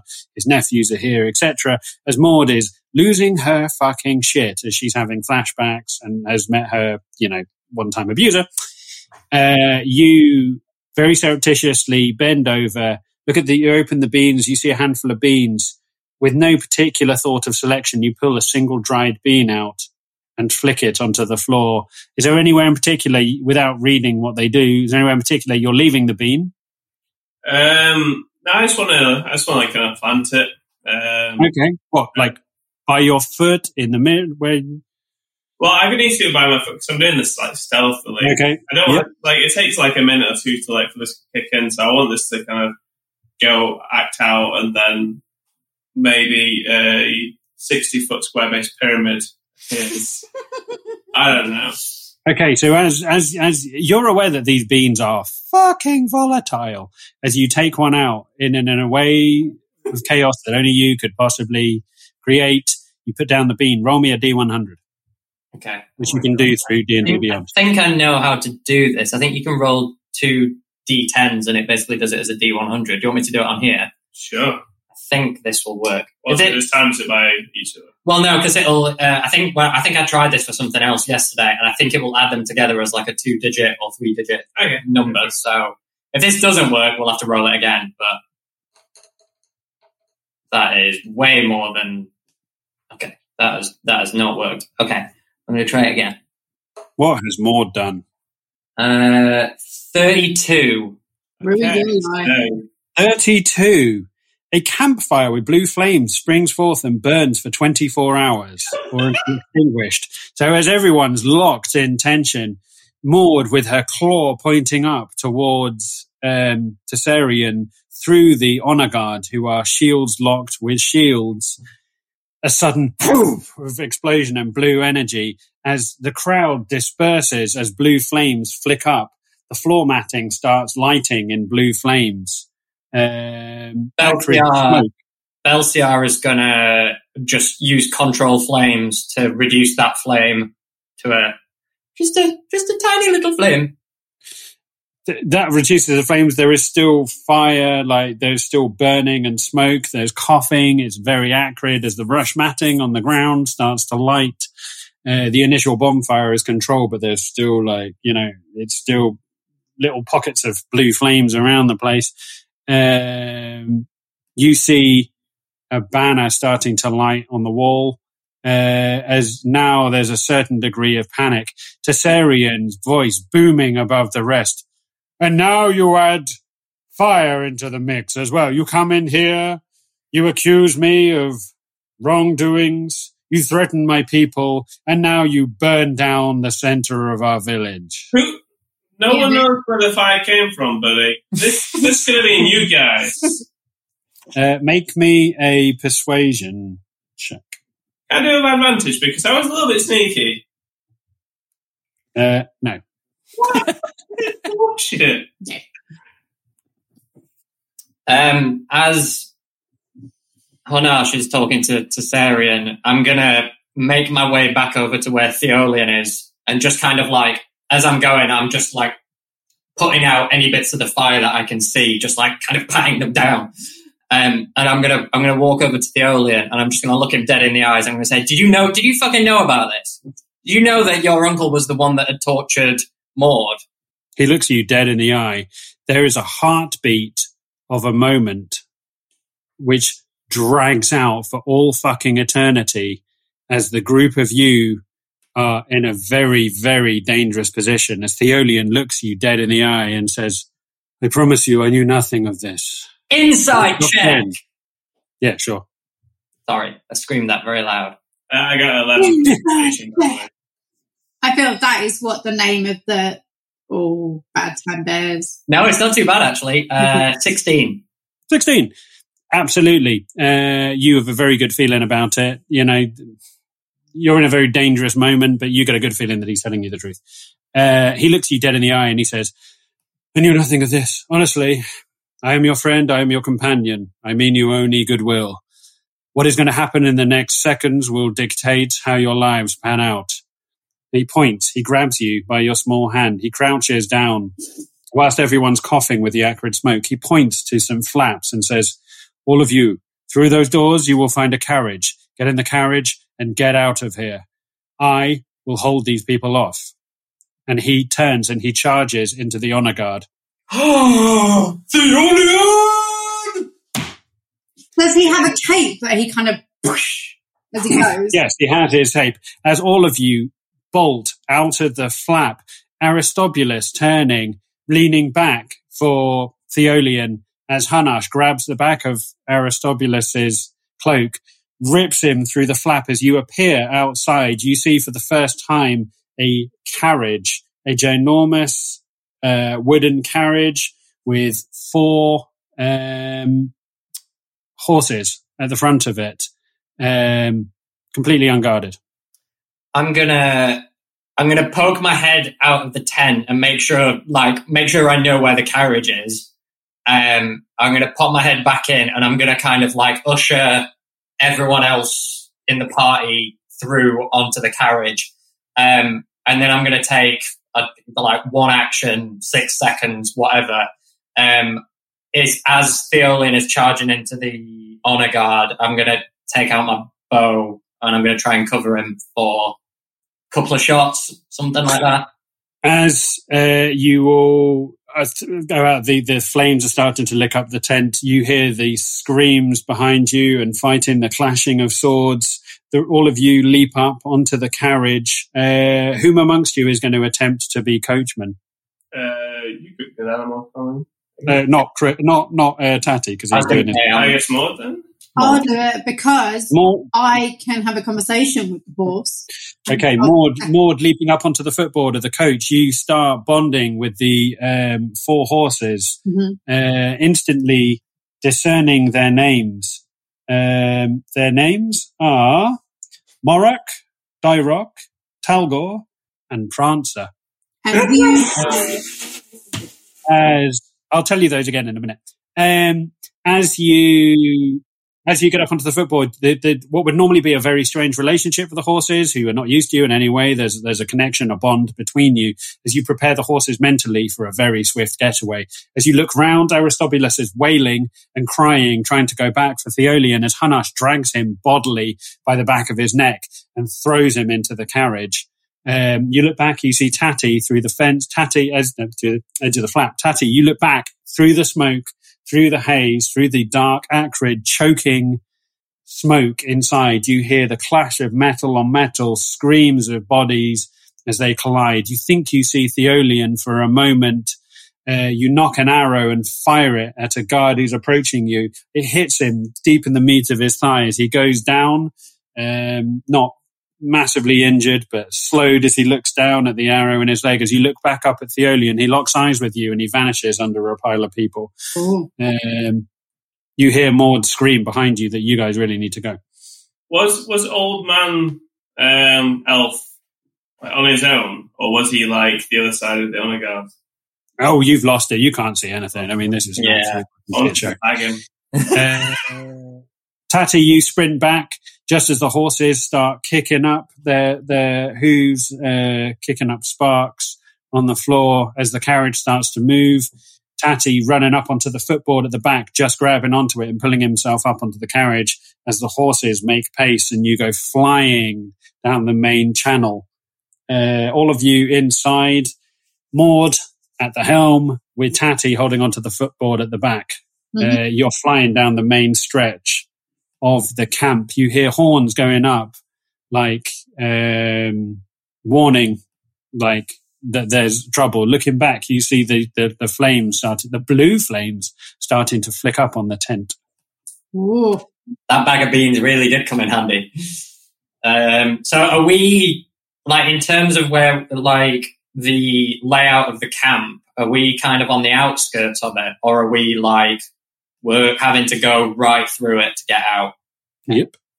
Um, you hear much kerfuffle and screaming coming, and as you look back, you're now maybe 50 meters away from the tent and moving bloody fast. Uh, you can start seeing people coming out of the tent, screams, um, and the very first attempts at arrows start heading towards uh, you. Maud, you can you make me a animal handling check? Can.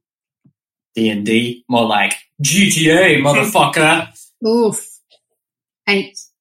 HTA, horse theft. E E ETA, equine theft auto. No, hang on, that doesn't work. Grand theft equine. Uh, I, I would like to. I would like to invoke my little um, inspiration thing, please. Absolutely, yeah, yeah, yeah. Use your use your inspiration. Oh. So you're Oh, fuck off! you don't have to take the lower one. You take the higher one of the both. Still fuck up. Five or an eight. An eight. Okay. Plowing along in, in your four horse drawn carriage, everyone inside, you hear the, the cries of Belsiar, who's starting to get motion sick, who's just like rocking backwards and forwards on a seat. Tatty, you're holding on for grim life. Grim Um, life. It's a little bit like the opening sequence of Beverly Hills Cop, where Eddie Murphy's just holding onto a chain on the back of um, like a lorry as it's flying around. Um, Maud, you you're doing your absolute goddamn best, and the only thing that's you know you're not necessarily a rider of horses or or even a coachman, but you have a bond with these animals, Hmm. and that is counting for a lot. So where you stray off the path, you start ploughing through an edge of tents.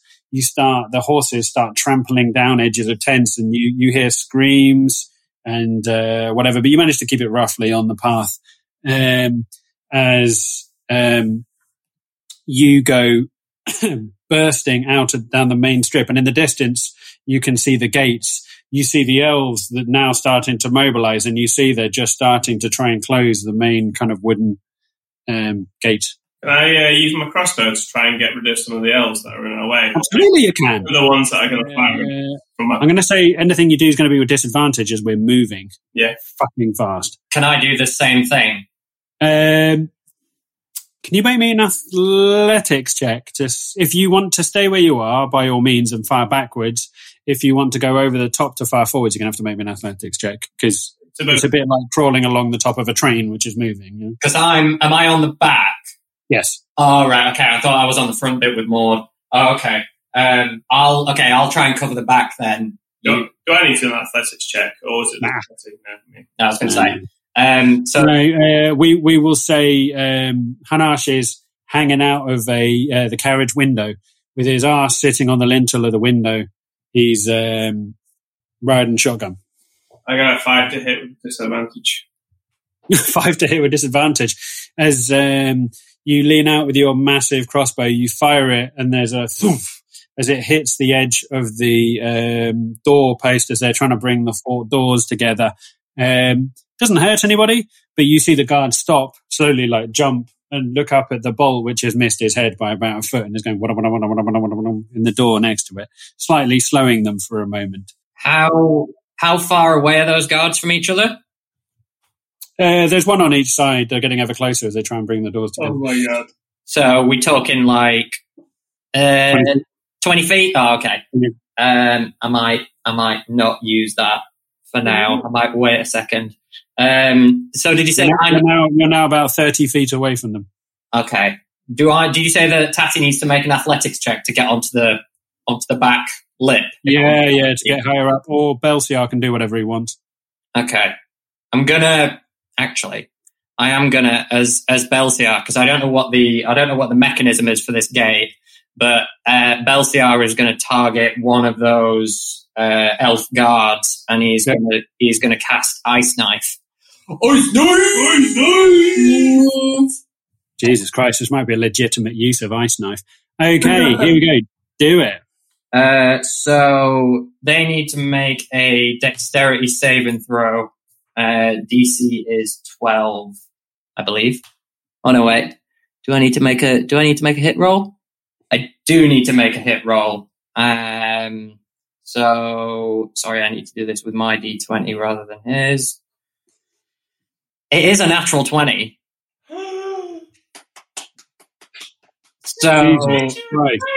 As, so one elf on the other side, the, the crossbow bolt goes wada, wada, wada, wada, above him as he stops and pauses and like flicks back. The other elf looks over and says, get on with it. As he turns around to look at him, a massive bolt of ice comes flying and slams into his chest, pinning him to the doorpost. Um, So I roll. the other elf just looking slack jawed at his companion, who's currently like with a massive bolt of ice through his chest. Yeah, so I rolled like I rolled two d10 for that because because it was a natural twenty. So that was seventeen damage. Just gonna Yeah. just gonna let you make the judgment on that. Um, hit or miss, the the shard then explodes. The target and each creature within five feet of it must succeed on the dexterity saving throw or take two d six cold damage. He he got a ten. Okay, so does the two d six get doubled then for a natural twenty? Uh, sorry, what did you say? He got a ten. Yeah, so the so the uh, he takes two d six cold damage, but because I got a natural twenty, does that get doubled to four d six? Yes. Okay, Oh my god, this is such a baller move. not great. That was eleven. Ooh. which is 28 points of damage. As the ice slams into the chest of the elf, pins him to the door. He looks down. You see the gore dripping down his chin as he looks at the gaping hole in his chest. He's hacking up blood into his mouth as it suddenly just goes boom, and you just see limbs fly in all directions, and the door is blown back open. Time has slowed down. It feels to you, you know, like this is drawn on for, for minutes, but in reality, this has literally been 10 seconds as the carriage goes hot wheeling it through the gates. One half of the gate is frozen and blown open. You see limbs on the floor of an elf. On the other side, the elf with the arrows sticking above his head looks over just in time to be flattened under four horses that crush him, and the wheel goes over the top of him as you hear a sickening crunch underneath you, much akin to the alien under the wheels of the APC in Aliens. as you, you just see his head just go underneath the steel rimmed wheels of the carriage I'm as you go imagining bursting out into the blighted forest. the uh, headless horseman is Sleepy Hollow. You know, Ichabod. Yeah. Uh, yes, there's a there's a lot of Ichabod going on. All of you now feeling like proper criminals, blazing into the blighted forest. As you look back, you can still hear the screams and the occasional flicker of blue flame as you are making your way out of the blighted forest in a direction that you do not know. Uh, Tatty's going to jump onto the back of the onto the back of the carriage to to keep an eye on if anyone's following us. Um, make me a perception check. Twenty two. um, looking out into the darkness, and it, it is now full um, night.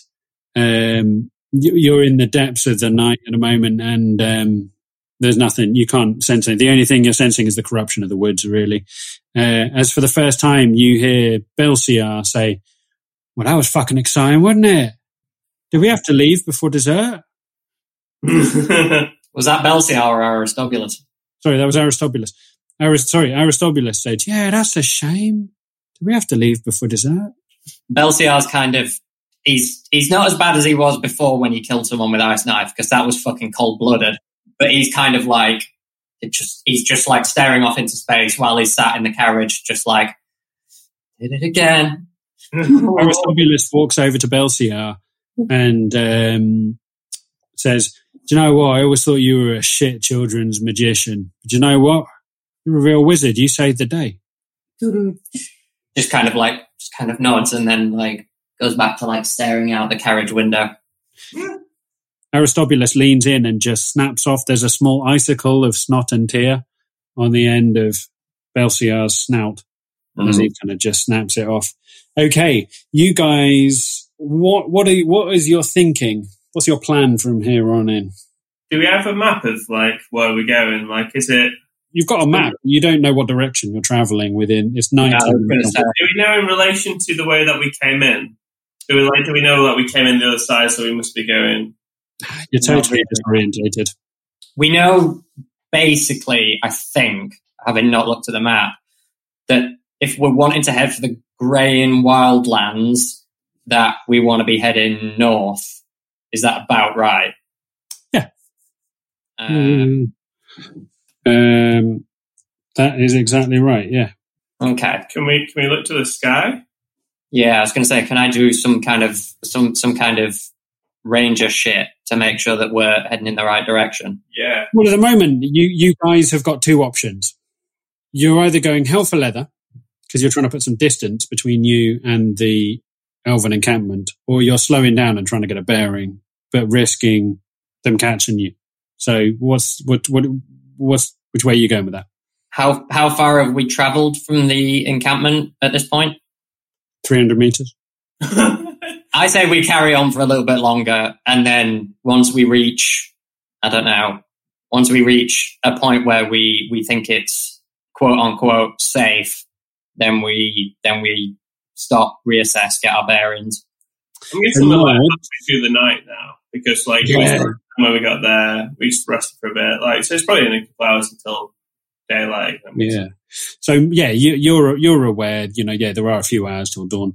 Uh, Maud, as, as having your link with all things bestial, you are aware that at least three of the horses, um, Morok, Dayrok, and Talgor, are um, they're all pretty fine elven horses. You're not 100 percent sure about Prancer, but uh, the three of them, you'll know they will run for hours before needing a rest. These are fine bred horses. There's no sense of distress other than the undue distress of everything they've just seen. There's that you know these horses can run for a few hours before needing to be watered and Prance were a bit shitty today.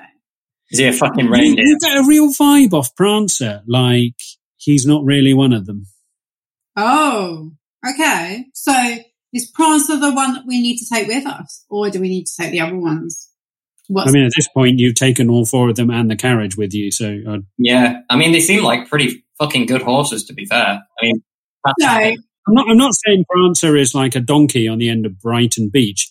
Like Prancer is a full fucking full-blooded black horse. They're all all of the horses that are pulling this carriage are jet black, to without almost very difficult to distinguish to the naked eye or someone who didn't work in the stables with them.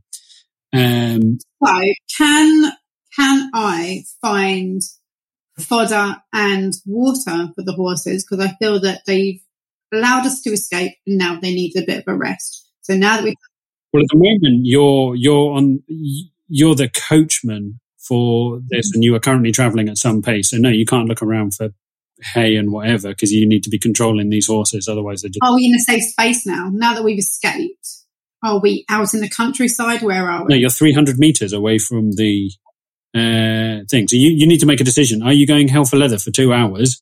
Oh yeah, fuck it, go, go.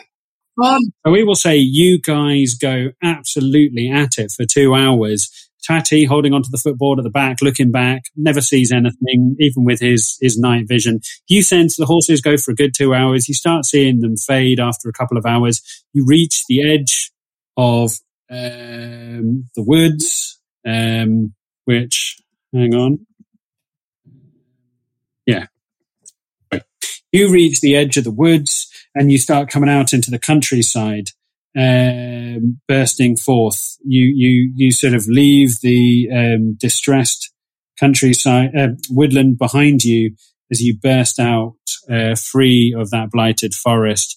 Now, what's happening in that time is um, you you're driving these. You're keeping the horses steady. You're keeping them motivated. Uh, Tatty is staying a lookout on the back.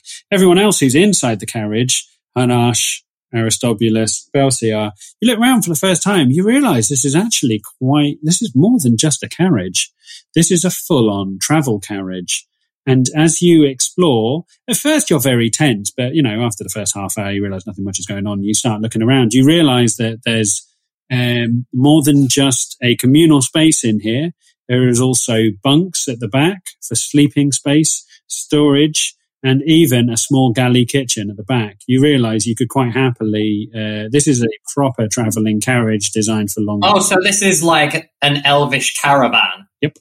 Yeah. just caravan. This is an RV. We got. Oh. You've basically stolen the equivalent of an elven RV. There's, you could quite happily glamp in this thing. Um, it would comfortably fit the five of you. Uh, there's even a little like toilet, and as you look in the toilet, you look down. There's just a hole in the bottom, and you see the ground whizzing away underneath you. There's just a long drop onto the grass underneath. Right. Um, yeah, this is this is a sizable thing as you as you um, burst forth from uh, the edge of the Savalier Wood for the first time. You um, you start seeing mountain ranges in front of you um, as you you race along um, out of the woods. You you you burst forth and you see to your right hand side a wide range of mountains as you come out onto um, more of a kind of tundra and plains. Looking behind you, you can see the edge of the wood vanishing behind you. Uh, and to your right hand side, a large, massive mountains, and in front of you, sweeping plains. Have we seen any like water, like waterways on our journey? Not really, no. That's the. I think that's the map that we picked up when we were in the observatory, isn't it? Yeah. Yeah. I saw Um, mountains. I was like, Ooh, mountains. Yeah. Um, can I? Have we? Have we hit kind of? Did you say we we were still partway through the night while we were traveling? Have we hit kind of dawn yet? You're now dawn. So as you look, uh, you can see uh, the sun rising. Um, and this is the bit where I'm going to pause and work out which way does the sun rise? Does it go west, east, or east, west? I should have Rises in the at school. east, I think. I What? think you might want to check that. Can we check? I mean, Hang on a minute. This is a fantasy fucking universe, but we'll still we'll still pretend that it rises in the south. it rises in the middle, and then yeah, Yeah. just go straight up and straight down from where, wherever you are. privately educated, and I still don't fucking know which way the sun rises. The sun rises due east only two days of the year. Every other day of the year, it rises somewhere else. What the fuck? Which way does the sun rise? The sun rises exactly east and sets due west. Okay, so as as as you're as you're driving along, um, caning along, you've started to slow a little bit now. The horses are starting to get a little bit weary. You look over to the right hand side, you see a whole range of beautiful mountains with snowy peaks.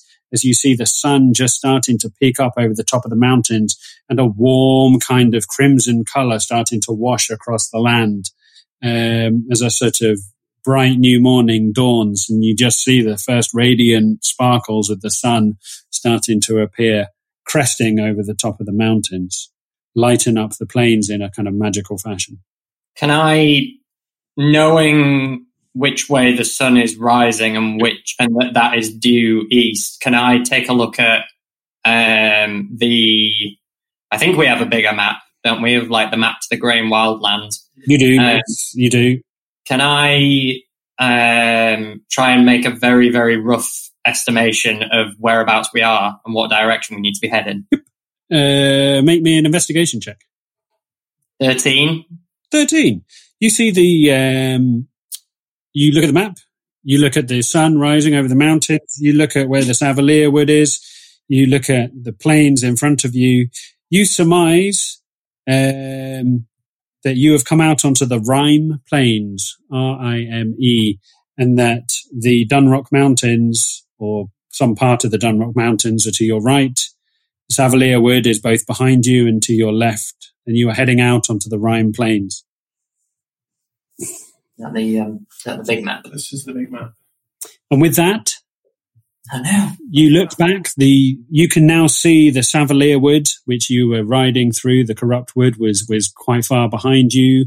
You're in the middle of the plains. You would easily see if somebody was following you. Maud bringing the horses to a halt and stepping off. Everybody, the adrenaline lowering. You can see steam rising off the horses in the morning sun. Let's do more whispers into Well, the microphone. When is Yeah.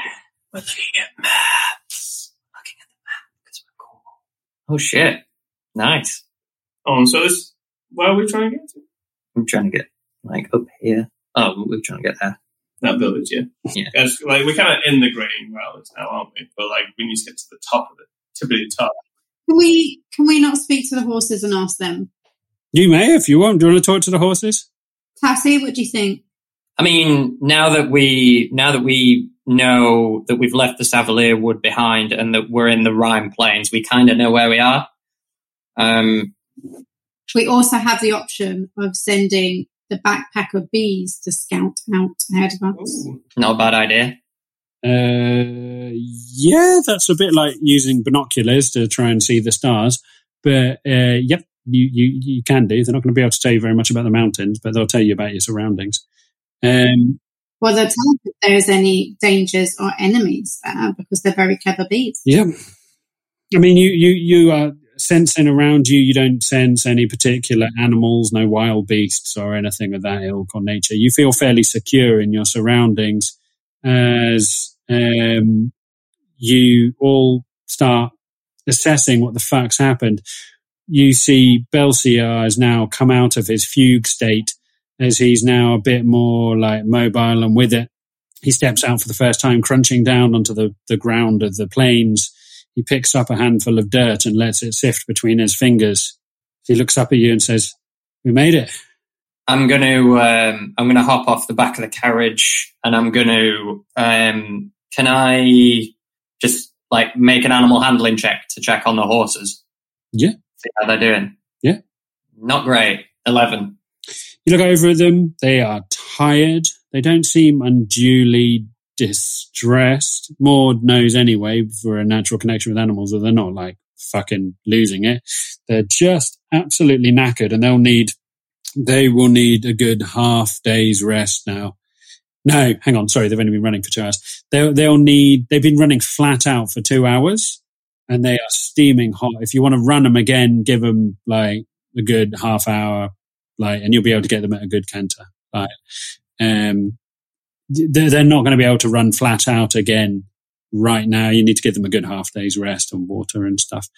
Um, you see a natural body of water to your right hand side, like a small kind of um, pond in the plains. As you go and gather water, you find a um, bucket inside the um, uh, coach, and you go and bring um, water to the horses. Well, not un- not unhooking them; they're still very much hooked to the to the coach. Um, it's with this that you start hearing a kerfuffle inside the coach. Um, you hear a scream from inside the coach as Aristobulus comes like bustling out, falls out the door on his ass, stands up and is like, "We are not alone. We are not alone. We are not alone." Does he see it or say it? it. As you see a figure coming out of the coach, the strangest fucking figure you've ever seen. It is a large, larger than you would like to think, um, turtle man, um, a turtle, if you will, in D and D parlance. He's a walking turtle. You see him, the strangest thing you have ever seen. He's got a top hat. He's got like black kind of spats and a tail coat on, and he steps out, steps down the steps, looks at you. He's old. You can tell this guy is old as the fucking sands of time. As he reaches into his breast pocket, pulls out a timepiece, looks at it, puts it back in, reaches into his breast coat, pulls out a cigar, lights it, and says, Well, we got ourselves a bit of a problem here. Oh my god! It's the Crypt Keeper's valet. And that is where we're going to leave this week's episode. Woo, fuck me, that was tense. My underpants are in tatters. Well, that's about all we can hope to achieve this week. We hope you've enjoyed yourself as much as we have. If you have, why not consider hitting that subscribe button so you never miss another episode? A five star review would also help a lot. God damn it, any kind of review would make our day, quite frankly. So, all that leaves is time for a big goodbye from Chris, Chris, Chanel, Matt, and Lewis. We'll see you next week. Goodbye, my friends.